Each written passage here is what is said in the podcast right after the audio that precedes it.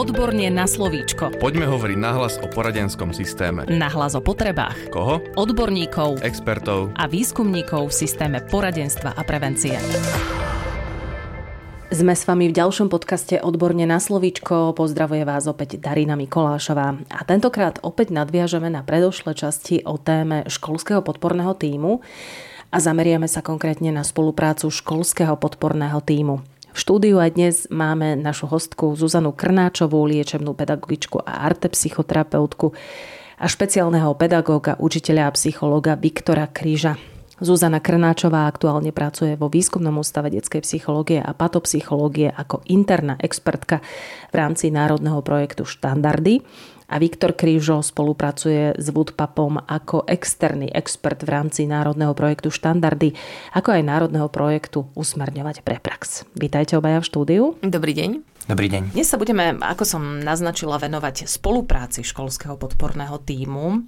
Tá spolupráca je základom pre prácu školského podporného týmu e, vo všeobecnosti. Ako to ale vyzerá v praxi, ak má školský podporný tým spolupracovať? Je to veľmi dôležité, že naozaj spolupráca je proste základnou jednotkou tej činnosti školského podporného týmu.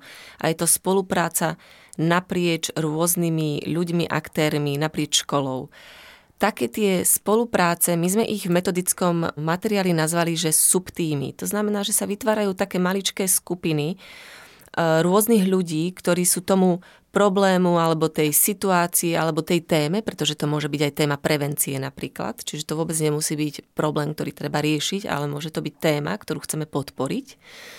A e, sú mu najbližšie a stretávajú sa teda s ňou a títo ľudia spolu navzájom komunikujú a nastavujú si práve tie malé čiastkové ciele, ako to dosiahnuť. A napríklad, keby som to mala opísať na nejakom príklade, tak keď sme začínali na škole zavadzať rané kruhy, nie všetci učitelia sa cítili komfortne, že by mali tieto rané kruhy viesť a nevedeli ako. Takže sme začali vytvárať také malé spolupráce s rôznymi triednymi učiteľmi, kde napríklad odborný zamestnanec chodil potom pravidelne na tie rané kruhy, ale nie preto, aby ich viedol pre deti, ale aby ukázal triednemu učiteľovi, ako vlastne viesť tieto rané kruhy.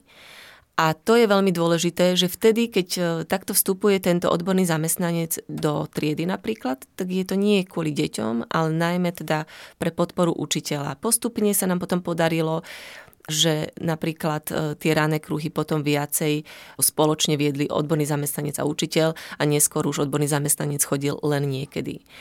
A ešte by som možno spomenula jeden príklad takéhoto subtímu.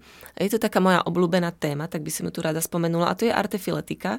Artefiletika je vlastne výtvarná výchova, ktorá sa vyučuje zážitkovým spôsobom a ktorý v sebe obsahuje aj reflexiu alebo reflektívny dialog práve ku konci hodiny, ale nemusí byť len ku konci. A keďže sme na našej škole sa zhodli teda aj s učiteľmi, aj s rodičmi, že by sme radi tú artefiletiku mali v bežnom vyučovacom procese pre prvý stupeň, tak eh, napríklad mojou úlohou bolo, že som zo začiatku tú artefiletiku práve v triedách viedla ja, ale teda najmä kvôli tomu, aby tí triedni učitelia mohli byť pri mne, mohli ma pozorovať, pretože predsa len nie je to úplne jednoduchá metóda sa ju hneď naučiť a mohli byť súčasťou, zapojenou súčasťou pri tých vyučovacích hodinách. A samozrejme, že spolu so vzdelávaním a nejakými konzultáciami potom boli oveľa sebaistejší, aby tú artefiletiku potom viedli oni sami so žiakmi. Aj pri individuálnom vzdelávacom programe je potrebná spolupráca. Zaujíma ma, či sa aj tu vytvára špecifický subtým, pán Kryžo. No ja hneď na to zareagujem a možno ešte doplním, keďže som so Zuzkou niekoľko rokov pracoval v tomto školskom podpornom týme, aj preto tieto podcasty vedieme nie len, že sa tej téme venujeme, ale že sme to reálne realizovali a začínali spoločne. Ešte jednu vec by som dodal ako príklad toho, ako som videl napríklad konkrétne Zuzku pracovať. Riešili sme prípad e, šikanovania. Táto téma je dnes veľmi aktuálna a pre mňa to bolo veľmi obohacujúce, bola to práve Zuzka, ktorá tak priniesla, že je potrebné pri riešení tej odbornej témy, napríklad takejto krízy v triede, veľmi intenzívne toho triedneho učiteľa do toho zapojiť. To znamená, že je v kopii mailov, ktoré si školský podporný tým k tej téme dáva, že aj keď nemusí byť tento prináša riešenie, ale je ten, ktorý je súčasťou toho, ktorý môže robiť čiastkové úlohy, na ktorých sa v tom týme spolu dohodnú. A vtedy je prizvaný napríklad na zasadnutie školského podporného týmu. A vtedy alebo je vytvorený subtým, že je čo iba sám psychológ s tým triednym a s riaditeľom alebo so zastupcom, alebo je naozaj prizvaný, my sme to tak mali, že v tomto prípade sme to riešili celý tým a ten triedny učiteľ sa na tú chvíľu stal akoby členom týmu a my sme s ním plánovali a on sa veľa pri tom učil. Aj my, ale aj on. A prišlo nám to oveľa efektívnejšie, ako keby sme ho odstavili a povedali, že no počkaj, počkaj, my sme odborníci, lekári, my ti prídeme to tam vyliečiť a ty potom môžeš pokračovať v práci. Tak to som chcel len taký vstup.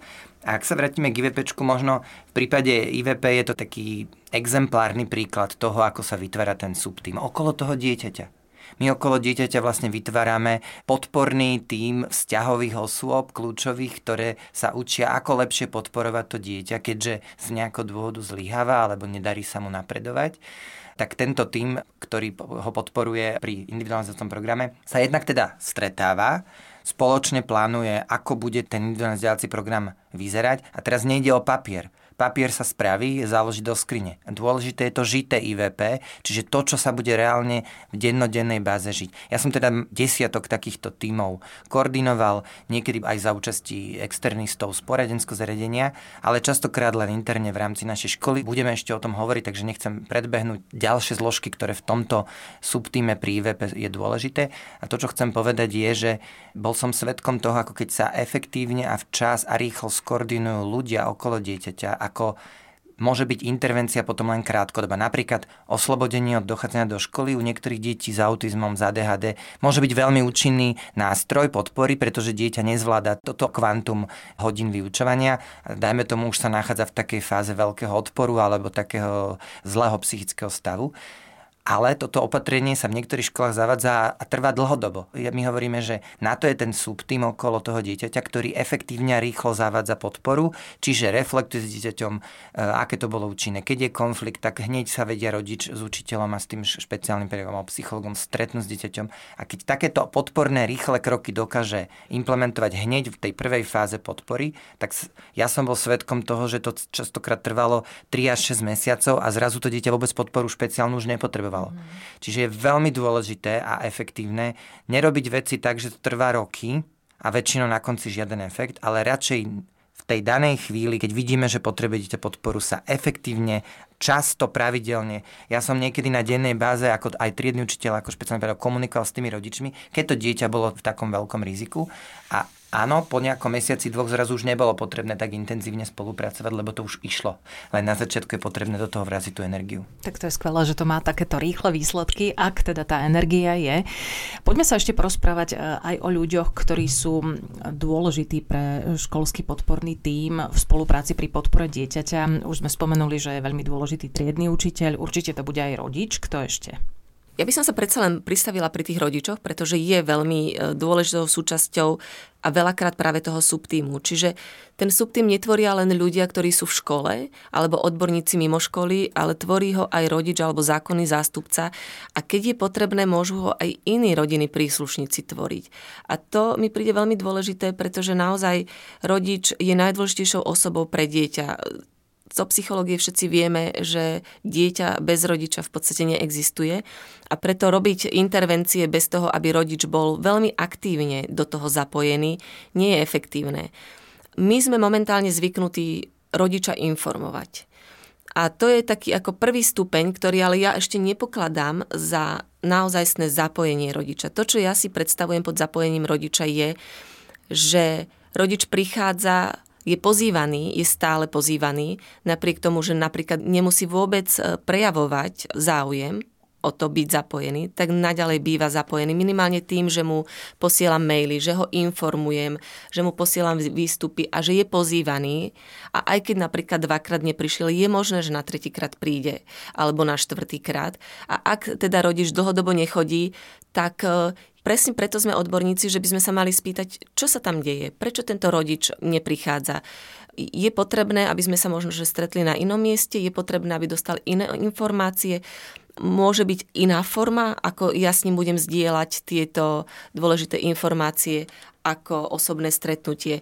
To znamená hľadať možnosti a hľadať cesty k tomu zapojeniu, pretože úprimne si povedzme, že nie sú to len rodičia, ktorí napríklad e, je pre nich náročné sa niekedy zapojiť, ale teda moja skúsenosť je, že aj pre odborníkov je niekedy veľmi ťažké sa zapojiť. Ja len doplním ešte k tej téme rodičia, že možno je dôležité viac začať zapájať oboch rodičov. To znamená, nám sa veľmi zo svedčilo, ako náhle do hry vstúpil napríklad otec, aj keď boli rodičia rozvedení alebo otec sa nezaujímal, tak sa veľakrát stalo, že sa tým sfunkčnil systém, pretože to je to, čo tomu dieťaťu chýba, tá druhá polovica možno systému podpory. Čiže niekedy viac urobíme zapojením toho druhého rodiča ako tým, že budeme tam vyrábať 350 iných podporných opatrení.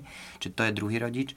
Čo treba povedať, školský zákon e, v paragrafe 7 má zvýrazňuje postavenie rodičia nielen v tom, že je informovaný, ale že priamo dáva informovaný súhlas s tou podporou práve v rámci toho individuálneho vzdelávacieho programu. Tým sa chce ukázať, že rodič je partner a nie ani zamestnanec, ani podriadený, alebo je to len niekto, kto presne ako je informovaný, ale niekto, koho treba zapojiť. Ten spôsob participácie toho rodiča je veľmi rozdielný.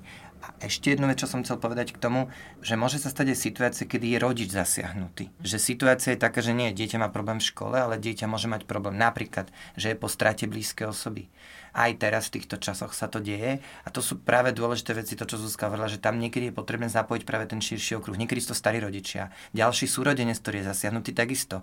A my keď pracujeme len úzko, že si povieme teraz nás zaujíma Joško, lebo je v puberte a vyvádza v triede, my potrebujeme vidieť ten širší kontext toho života dieťaťa a práve tým zapojením ostatných zložiek sa nám častokrát stane, že sa ten systém sfunkčňuje. Ale my stále hovoríme viac menej o dospelých, ale aj kamaráti sú v tomto systéme veľmi dôležití, alebo nie?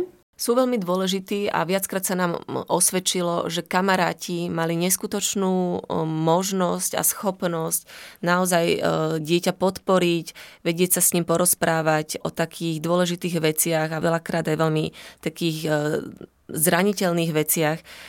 Ale tu by som naozaj povedala, že dajme si pozor na to, do akej miery tieto deti alebo kamarátov zapájame, ako s nimi alebo čo s nimi komunikujeme, pretože sú to ďalší mladí ľudia, ktorí môžu byť rovnako neistí, zraniteľní a nie je úplne v poriadku zase všetku tú zodpovednosť e, prenášať na ich plecia. Čiže táto psychologická práca alebo aj špeciálno-pedagogická, liečebno-pedagogická je naozaj o tom byť vnímavý, byť citlivý, načúvať, aktívne počúvať, dávať síce ľuďom hlas, ale dokázať e, si povedať, čo ešte je na mieste a kde už možno, že to prekračuje alebo presahuje práve ako keby takú tú náročnosť toho zvládania a v tomto prípade to platí aj práve pre tých zapojených mladých ľudí. Ešte doplní pán Kryžo? Ja len doplním práve komentár k tomu aj teraz, keď sa veľa hovorí o krízovej intervencii, o, práci s rizikami. Je treba povedať, že práve tá trieda alebo tá rovesnická skupina je mimoriadne dôležitá, ale práve v tej fáze tu krásne vidno, do akej miery funguje tá trieda ako sa spoločenstvo. Ako náhle v tej triede učiteľa, teda školský podporný tým systémovo vytvára to podhubie spolupráce, tak ak je nejaké dieťa zasiahnuté nejakou životnou udalosťou alebo sa tam deje nejaký problém, tak vtedy tá trieda je pripravená dávať podporu, lebo je na to účená systémovo. Čiže to dieťa, ktoré napríklad zažije stratu blízkej osoby, sa späť vráca do svojej triedy a tá trieda tým, že vytvára to prostredie, ktoré vytvárala aj predtým to bezpečné prostredie, tak tomu dieťaťu, ktoré je zasiahnuté, je to mimoriadná podpora. To znamená, že oveľa viac v tejto fáze je dôležité, ako ich zapájať už do riešenia problémov konkrétne dieťa, je vytvárať také účastné spoločenstvo v triede, ktoré potom zabezpečí návrat toho dieťaťa do toho bezpečného prostredia, do bežnej rutiny a do tých vzťahov. Ešte poďme k odborníkom. Ako nám môže pomôcť odborník z iných inštitúcií alebo odborníci z rôznych inštitúcií? Je dôležité povedať, že naozaj každá škola by mala mať nejaké prepojenie na Centrum pedagogického poradenstva a prevencie a títo ľudia sú nesmierne dôležití pre spoluprácu a pre prácu školského podporného týmu. Je veľmi fajn, keď tieto spolupráce sú živé, keď sú otvorené, keď e, tam nie sú práve tie mocenské, možno, že aj nejaké boje alebo predsudky, že kto je viac a kto je menej. Teraz vidíme v praxi, že mnoho odborných zamestnancov práve z poradní prechádza do škôl a na druhej strane zase je bežný ten posun, že niektorí ľudia zo škôl, zo školských podporných tímov odchádzajú zase do poradní.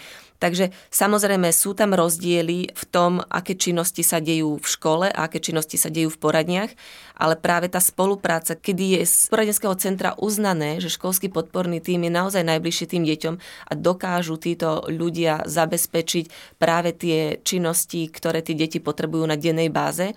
A zase z druhej strany zo školského podporného týmu je uznané, že v poradenskom zariadení prebieha nejaká vysokoodborná činnosť, ktorá dokáže poskytnúť školskému podpornému týmu podporu, tak pokiaľ je toto uznané a je v tom zhoda, tak naozaj tá spolupráca môže veľmi pekne fungovať. Ja doplním ešte, budeme o tom hovoriť neskôr ešte v ďalšom podcaste o tom, ako je dôležité spolupráca aj s inými zariadeniami, špeciálnymi výchovnými zariadeniami, s detským domom a podobne, a s policiou, s kuratelou. Ale keď sa vrátime a zostaneme ešte pri tom poradenskom zariadení, my vieme, že aj práve výskumný ústav pracuje na vytvorení tejto siete v projekte ABA, ale aj v projekte štandardy, aby sa to metodické usmerňovanie bolo subsidiárne, to znamená poradenské zariadenie postupne prechádza od toho, že robí s konkrétnym len dieťaťom alebo ide urobiť konkrétny prezentný program k systémovému metodickému usmerňovaniu svojich školských podporných tímov, poskytujem supervíziu, intravíziu alebo v spolupráci s nimi vytvára subtýmy. Ja poviem konkrétne príklady, keďže robím v poradenskom zariadení. Máme taký konkrétny prípad dieťaťa, ktoré je v riziku a sme v intenzívnom kontakte Zoom, maily, triedny učiteľ, školský podporný tým a poradenské zariadenie. Rozdelili sme si úlohy, dávame si pravidelné reporty raz týždenne o tom, čo kto okolo toho dieťaťa veľmi rizikového riešila. Ale čo chcem tam zdôrazniť je, že takáto multidisciplinárna spolupráca môže byť aj cross-organizačná, nie len v rámci školy. A to je práve to, čo je dôležité vytvoriť, že ak to je v kultúre školy, tá tímovosť, ona potom krásne preteká aj do celého systému a my potrebujeme, aby táto tímovosť a tá spolupráca e, nebola len záležitosťou jedného týmu v škole, ale bola záležitosťou celého systému. Vy ste už, pán Krížo, tak trochu naznačili, čomu sa budeme venovať v ďalšom podcaste. Budú to komplexné prípady a komplexné situácie, ktoré budeme riešiť na budúci týždeň. Dnes vám ďakujem za to, že ste boli opäť v štúdiu Výskumného ústavu detskej psychológie a patopsychológie. Mali sme tu liečebnú pedagogičku a artepsychoterapeutku Zuzanu Krnáčovú, špeciálneho pedagóga, učiteľa a psychológa Viktora Kríža. Dovidenia, ďakujem. Ďakujeme. Zuzana Krnáčová aktuálne pracuje vo Výskumnom ústave detskej psychológie a patopsychológie ako interná expertka v rámci národného projektu Štandardy a Viktor Krížo spolupracuje s Výskumným ústavom detskej psychológie a patopsychológie ako externý expert v rámci národného projektu Štandardy, ako aj národného projektu Usmerňovať pre prax.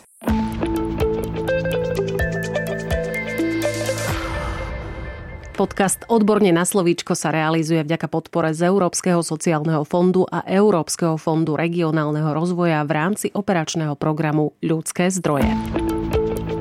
Odborne na slovíčko.